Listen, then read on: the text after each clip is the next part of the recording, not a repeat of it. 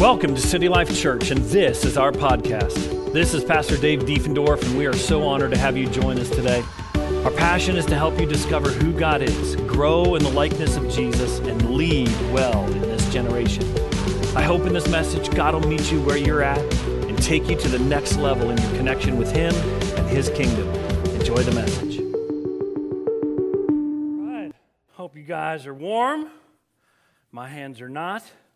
So hopefully by the end, I'll be all toasty.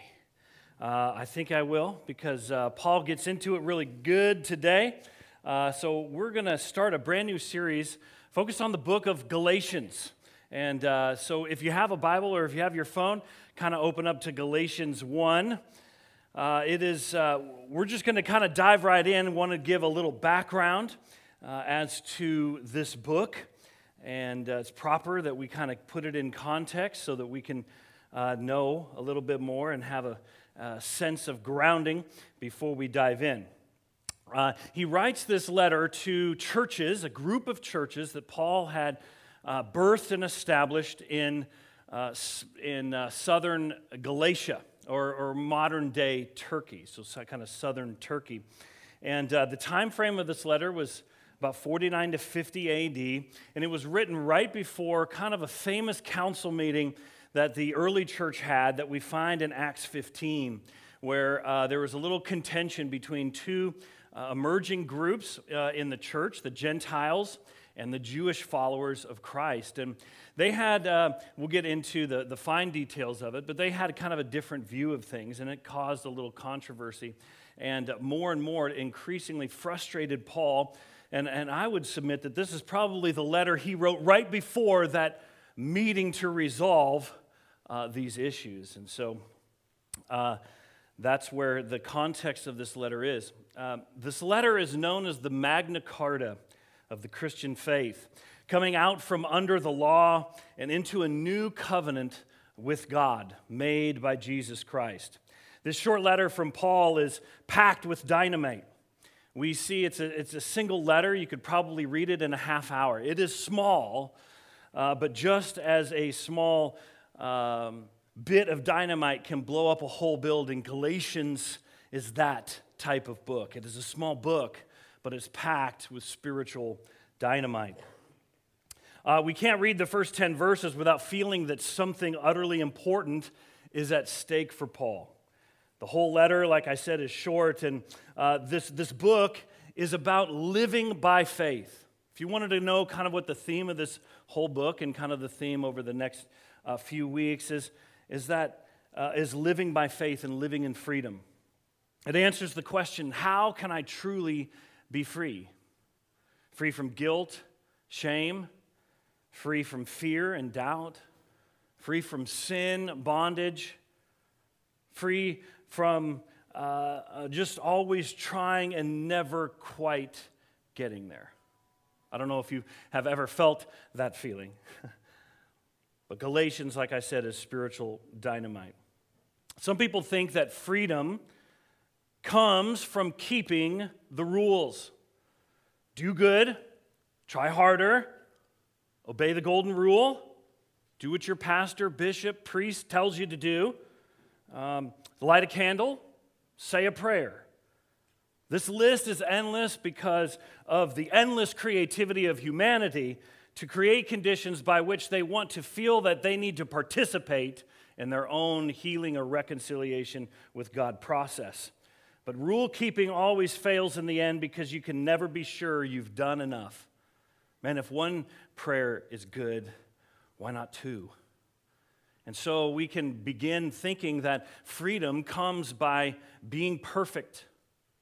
Man, if I could just get perfect, I will finally be free. On the other extreme, there are those that say freedom comes by throwing off all the rules. Do what you want, have a blast. You only go around once. If it feels or seems good to you, then do it.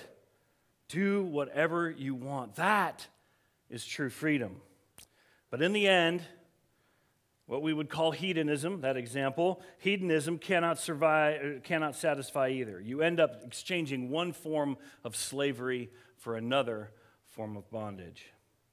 But if legalism, trying to find wholeness and keeping rules, doesn't work, and if hedonism, the pure pursuit of pleasure, regardless of the rules, that doesn't work, where can we find true freedom? Galatians offers us a simple yet compelling answer. Freedom comes not from rules or lack of rules, but in a personal relationship with the Lord Jesus Christ. The only true freedom is the freedom that comes from knowing Him as forgiver and leader of your life. Those whom Christ sets free are what? Free indeed. The secret of the Lord is with those who have been broken by the cross and healed by the Spirit. If you want to know how one comes to know Christ, is that you're broken by the cross. We come to Him realizing our brokenness, our sin, and yet we're healed by the Spirit. God does supernatural surgery over your life to heal you of those things in your life. Galatians exalts these two things. The cross of Christ is the only way a person can be made right with God, and the Spirit of Christ is the only way a person can obey God. Anything that diminishes the beauty and the all sufficiency of what happened on the cross of Christ is anathema to our author, Paul. Paul clearly wants believers to understand that they can live the supernatural life only by surrender to and reliance upon the life of Christ and the power and transforming grace of the Holy Spirit. The key to walking in freedom from law, from works, from the world, from the devil, from the flesh, is to walk directed and enabled by the Holy Spirit rather than trying to keep the law or a list of rules. So, that's a little setup, brief. We could probably talk about a whole setup for another hour, but we're going to dive in, so let's go. Galatians 1, verse 1. Paul, an apostle, not from men nor through man, but through Christ Jesus and God the Father, who raised him from the dead, and all the brothers who are with me to the churches of Galatia.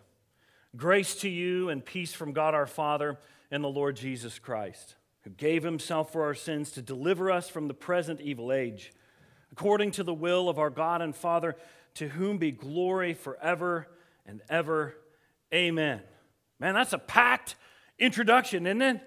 I mean, sometimes you ever write a letter and I always kind of struggle what to say on the front end. You know, you ever, I, I, I know for me, when I'm trying to type an email and I really want to get, you know, it's a little more serious, not just kind of a fluff email, and you sit down and you try to think, God, what, how am I going to start this? And you're like, hey, what's up? Or, hey, good morning. No, that sounds weird. All right. Um, and sometimes that little intro sentence, because you're like, hey, I'm maybe getting to some some uh, maybe serious matters or some uh, sometimes that little intro for me is really hard. But paul has no problem with a packed intro at all. Uh, paul he says he's an apostle. That means one sent with delegated authority. He asserts that he was not appointed by men or elected by men or appointed by a council of men but he says that he was chosen and sent by jesus himself and that'll become uh, important a little bit later, next week. But he wasn't chosen by men, he was chosen by Christ. And uh, here's kind of the map to give us a little, uh, to give us a little sense. Um, here's uh, during Paul's kind of first missionary journey out of Antioch. He goes with Barnabas and he travels around Cyprus and he goes up to Galatia. And so those are the four churches that he's writing to Antioch, Iconium, Lystra, and Derbe. So uh, then Paul gives this kind of richly packed sentence, kind of packing in almost the whole gospel in one sentence. Um, and, uh, and he greets them centered on Christ, the gospel. Not just reminding them, he didn't remind them of their friendship. Hey, we're friends, right? No, no, no. We're all united because of one thing Jesus. So, as I kind of start off this letter, uh, let's just be clear who we're centered upon and what brings us actually together Christ and the gospel. So, then, uh, but right then, after this little intro, it's simple, he kind of goes right in. Paul is so concerned for their spiritual welfare that he jumps right into the heart of the letter, even in verse 6. Verse 6 I'm astonished that you are so quickly deserting him who called you in the grace of Christ and are turning to a different gospel. Not that there is another one, but there is some who trouble you and want to distort the gospel of Christ. So, what's going on here? Well, like I said, in the first, first missionary journey, Paul and Barnabas preached the gospel, established these local churches in Galatia. He taught them, uh, these new believers, the basics of what it means to follow Christ. He appointed leaders, and then he would move on uh, to the next town to repeat the process. But sometime after he left, there was continually a group of Jewish Christians, converts from Jerusalem, who came into the region claiming to speak for the original apostles in Jerusalem. So they claim their authority is from the apostles. And over time, they spread rumors that Paul was not a real apostle and that he had not preached a full or complete gospel. They could say, man, Paul wasn't part of the original 12, man. I mean, he kind of came out later. We come from the apostles in Jerusalem. You need to believe us. In particular, they, they told these young Galatian believers that they needed to be circumcised in order to be saved. That came as an unnerving shock.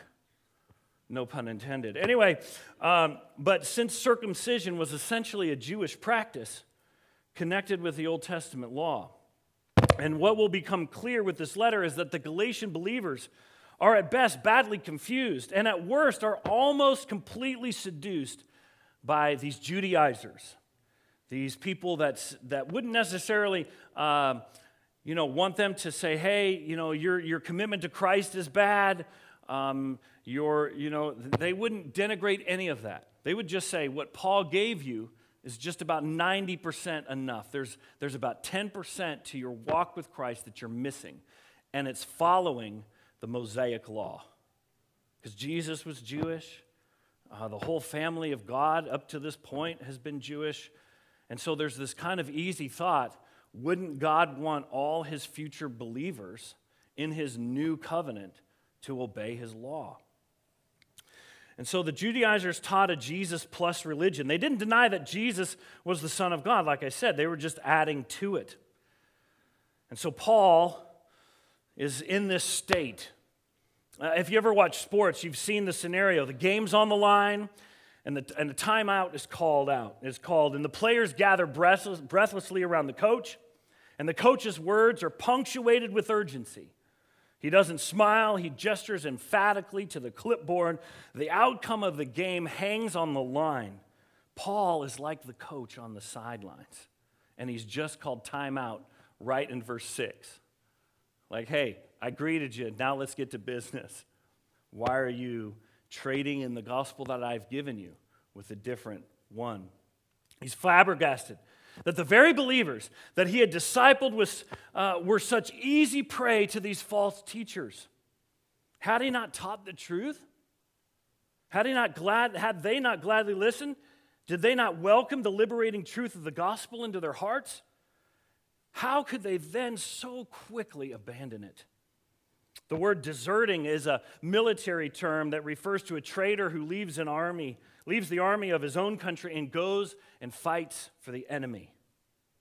In this case, it, it, meant leaving the gospel of grace for the gospel of salvation by your own works and effort. Paul is hearing that they were deserting the gospel of Christ, providing everything needed to be made right with God for a gospel that says it's not enough. It's a man centered attempt to attain salvation, and as such, it appeals to our natural pride and our desire to think that we have contributed something to our own deliverance. There's nothing we can do to merit our own salvation. And all our efforts to attain salvation by doing good actually moves us in the wrong direction, away from Christ until we're willing to give up our we try harder attitude and simply cry out to God for mercy, we can never be saved. This insight is at the heart of the famous 12 step program of Alcoholics Anonymous. You must admit that you are powerless to change and that you are in the grip of something that will destroy you. But alcohol is only one manifestation of a deeper sin problem that plagues all of humanity. Sin has us in its grip, and no amount of religious activity or self reformation can save us from ourselves. We are doomed and damned unless Christ rescued us from our sin. And this is a shocking truth that many people cannot swallow, cannot accept. That is why grace is counterintuitive. It forces us to admit what we don't want to admit that we're in trouble and there's nothing we can do to help ourselves. However, the Judaizers tapped into that natural desire we feel that makes us uh, want to contribute something to make us right before God. And in the case of the Gentile believers, or the Galatian believers rather, it was circumcision and obeying the Mosaic law. It's clear that Paul will not tolerate a false teaching in the church. For Paul, if you tolerate a false teaching about the gospel, you're actually deserting Christ himself. Would be kind of Paul's conviction here. And then in verse 8, he goes, says, But if we, or an angel from heaven should preach to you a gospel contrary to the one we preach to you, let him be accursed. As we have said before, now I say again if anyone is preaching to you a gospel contrary to the one you received, let him be accursed. Man, coming in strong. We're only in verse 8, and he's already cursing these teachers that have come in. Man, that's strong. And then he repeats himself. Just so you're clear, Anybody who's coming in preaching a false gospel than the one Paul gives, man, he's accursed. Man, these are some of the strongest words in the whole New Testament. Accursed, the Greek word is, we actually use it, and I used it earlier, anathema. Anathema, accursed, which comes from a Hebrew term which means devoted to destruction. It basically means to reject something completely and condemn it to destruction. Paul reacted against all forms of legalism with force and focus, calling for those teachers who teach such lies to be accursed. Man, that's such strong language. He's trying to be very clear. But such attacks by Paul did not seem to be shocking when we pause to consider what's at stake. By substituting man centered performance as the basis of being made right with God, the very essence and foundation of Christ's redemption, is put in jeopardy. It's compromised, it's twisted, it's perverted. So, the Judaizers, while they may not uh, have had a solid, tight argument against Paul, usually when we don't have a nice argument with evidence and facts, you turn towards what? Assassinate the character. Assassinate their character. I might not be able to tear down the message, but I can attack the messenger. And so that's what these Judaizers began to do. They began to accuse Paul of, you're compromising our full gospel. So, therefore, gospel, what Christ did on the cross, but then added to your obedience to the Mosaic law, you combine those two things, and that's what saves you. They were saying Paul was a compromiser, he was a man pleaser. He didn't want to strap the Gentiles with the Mosaic law, even though he knows they should be. And so, therefore, he's compromising. He's a man pleaser. He's giving in to the Gentiles. Oh. So, to that reply, Paul says this in verse 10 For I, for am I now seeking the approval of man? I just came out with the strong opening salvo, y'all. Like, hey, I'm pretty clear as to where I stand. Am I now trying to or am I now seeking the approval of men or of God? Or am I trying to please man? If I were still trying to please man, I would not be a servant of Christ. Man, Paul wrote as he did because he cared deeply for the eternal welfare of these young disciples in these infant churches.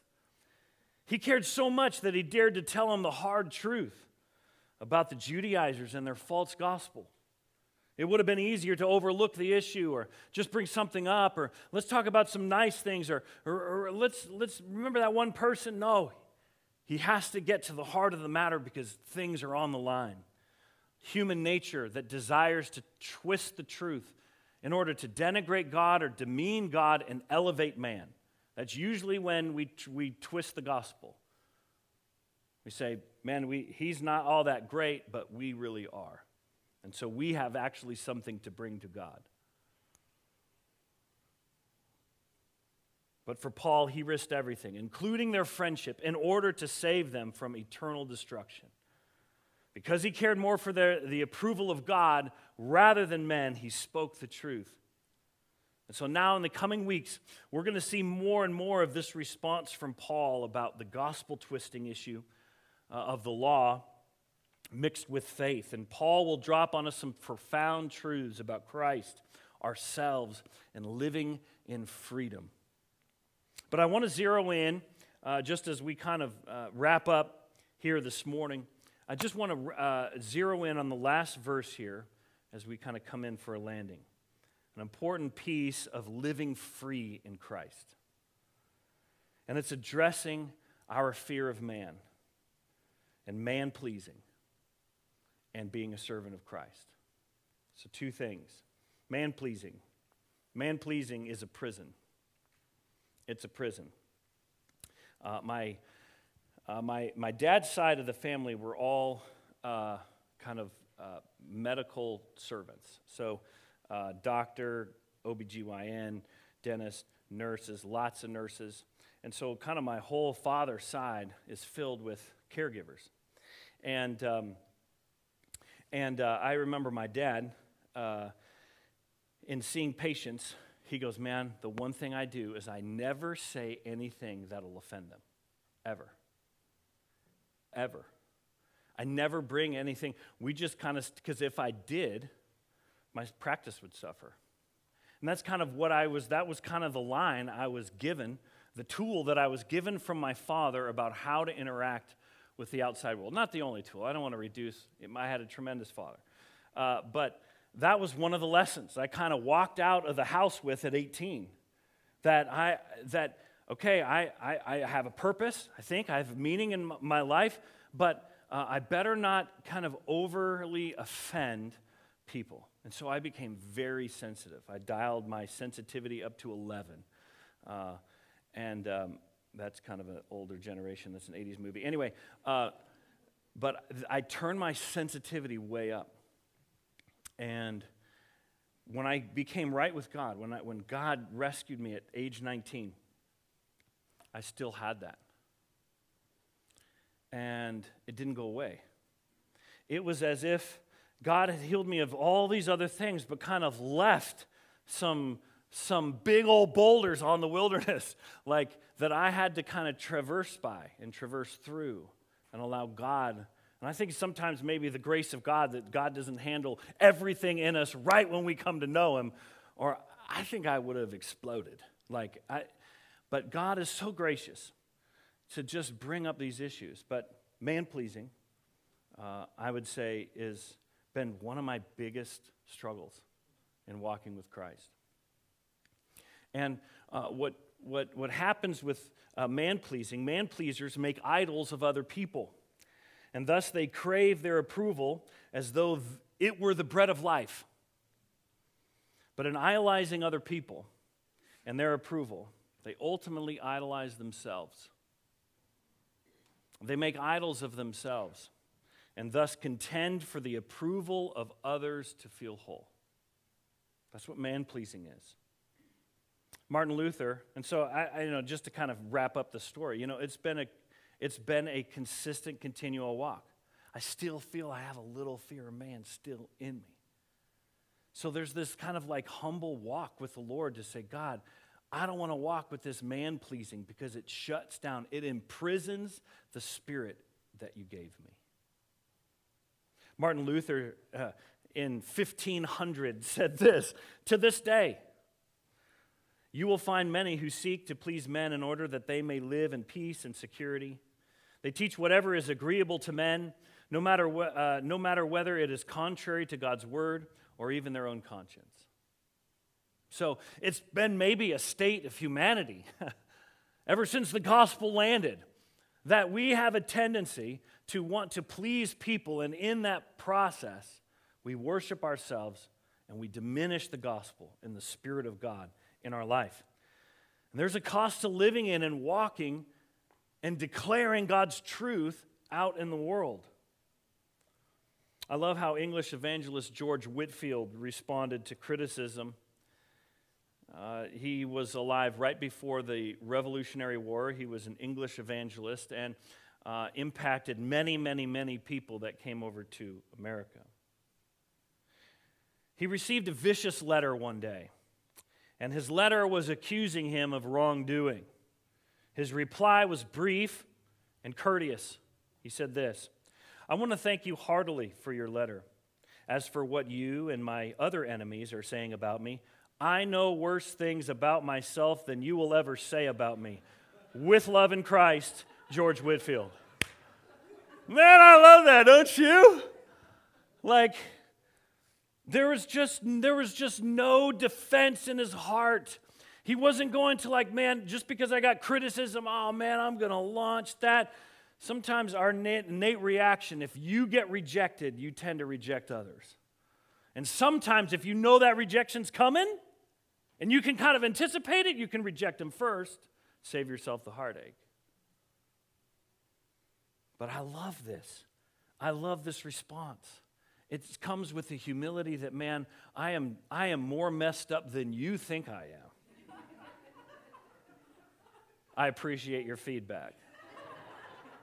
Love in Christ, you know? I mean, I'm just like, but it's just so freeing because we live in a world that doesn't live like that. And sometimes it's hard for us to live a different way when we haven't seen that different way modeled before us. And I think about just the call of God on this generation and what the gener- this generation needs. It needs models, it needs fathers and mothers, younger brothers, older brothers, older sisters coming together and as a family training and equipping each other. It's iron sharpens iron, so one man sharpens another. That we may be used as God's vessels in the time, in the short, brief time that we have on this planet. Paul calls himself a servant.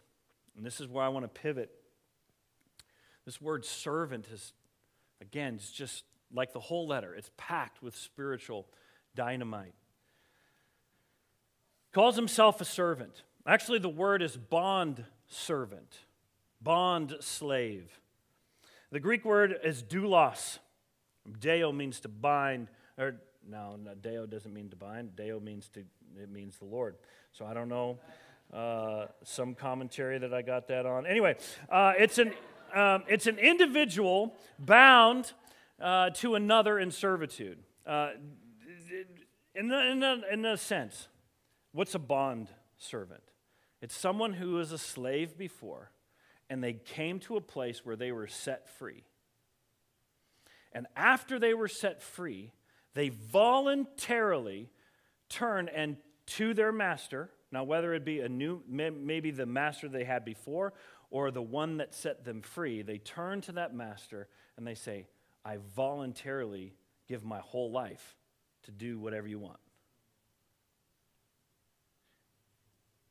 And in the same way, are we not the same? Once enslaved, now set free and then turning to the one who rescued us, and we voluntarily bound ourselves or bind ourselves to our Redeemer and leader. That's what Paul says that he's become. He's become a doulos, a bound bondservant. Doulos conveys the idea of a slave's close binding ties with his master, belonging to him, obligated to him, desiring to do his will, and in a permanent relation of servitude. In some, the will of the doulos or the servant is consumed by the will of the master. They wake up every day and say, What you got for, for me today? And their eyes are to, I'm, let's go. All right, you got that? You got that? All right, I'm ready. We who bear the name of Jesus need to learn that the surest way to lose the favor of the Lord is to seek the favor of the world. And there's a process that God has every young disciple in his kingdom. He begins a process of, of taking the love of the world out of your life and replacing it with the love of God. Amen. Come on. But we need that. We need that confrontation. We, you need that confrontation. We all need that confrontation in our hearts. The more, uh, uh, well, I got time. So there's this uh, story of this young violinist, and uh, he was trained by uh, a world renowned master violinist. And he had a big reputation. And so this young student trains under this master violinist, and uh, he goes to his first performance. And filled auditorium, and uh, he begins playing. And at the end of his masterful performance, he did very well. The whole crowd stands up and cheers and, and gets the applause of the entire crowd. But you can see the face of this young violinist. After he got done playing, and as he was standing there uh, seeing and hearing the applause of men, it's as if he didn't hear any of it because his eyes were fixed upon only one person in the room, it was of his master. And at the end, as the applause went up, he waited, and then his master finally stood up and gave him a round of applause. And only then did his heart feel secure again. Because that young student did not care about the applause of men, but only the opinion of his master. The more Christ pleases, the more earnestly we seek to please him in all we say or think. Whatever you do in word or deed, do all in the name of the Lord Jesus, giving thanks through him to God the Father. The deeper and sweeter our communion with Jesus, the more resplendent is any suggestion of compromise with sin or conformity to a world that is an enmity, that is a, an enemy, an enemy of God. If I please men, I should not be a servant of Christ, Paul says. Men will never be transformed by the gospel that is cut to the style of the culture or the tastes of the crowd. Whenever we do, the power of the gospel gets sucked out. Souls that want to be flattered need to be flattened. Steer clear of a deluded gospel that flatters rather than flattens the pride of men. Let us not think to advance the cause of Christ by whittling down the truth. When tempted to tone down our message for the whims of man or the whims of this world, let us tune up the message and up our ears and our heart and our sensitivity to the powerful truth of Jesus and the gospel. And that Jesus is man's only hope for wholeness and true freedom. Amen?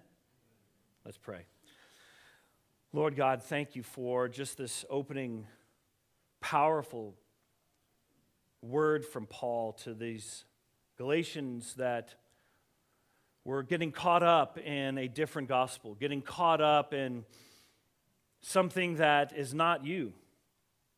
And Lord, I just pray that you would, uh, Lord, in these next few weeks, birth a conviction in us that we will be ones solely held to your truth. God, that, that, that, Lord, what we hold on to is your gospel and your gospel only. Lord, I just pray that, Lord, if there's any of us here that struggle with the fear of man, with struggle with uh, man pleasing. God, I pray that, Lord, today, these next few weeks, God, that you would bring us into freedom. God, that you would bring us into a new place of freedom than what we've experienced before. Father, that, that if there's, uh, if there's, God, if there's just, do you ever feel that? I mean, just keep your eyes, I mean, just kind of still prayerfully, but it's like, man, you feel that prison. Do you feel that prison that if you were to kind of say something a little bit out of place, but that needs to be said. If you were to kind of post something a little out of place, but needs to be said. If you were to kind of do something that needs to be done, that's not being done. That man pleasing will keep you imprisoned. So, how do we come? God, we bring this to you. We bring this to the foot of your cross.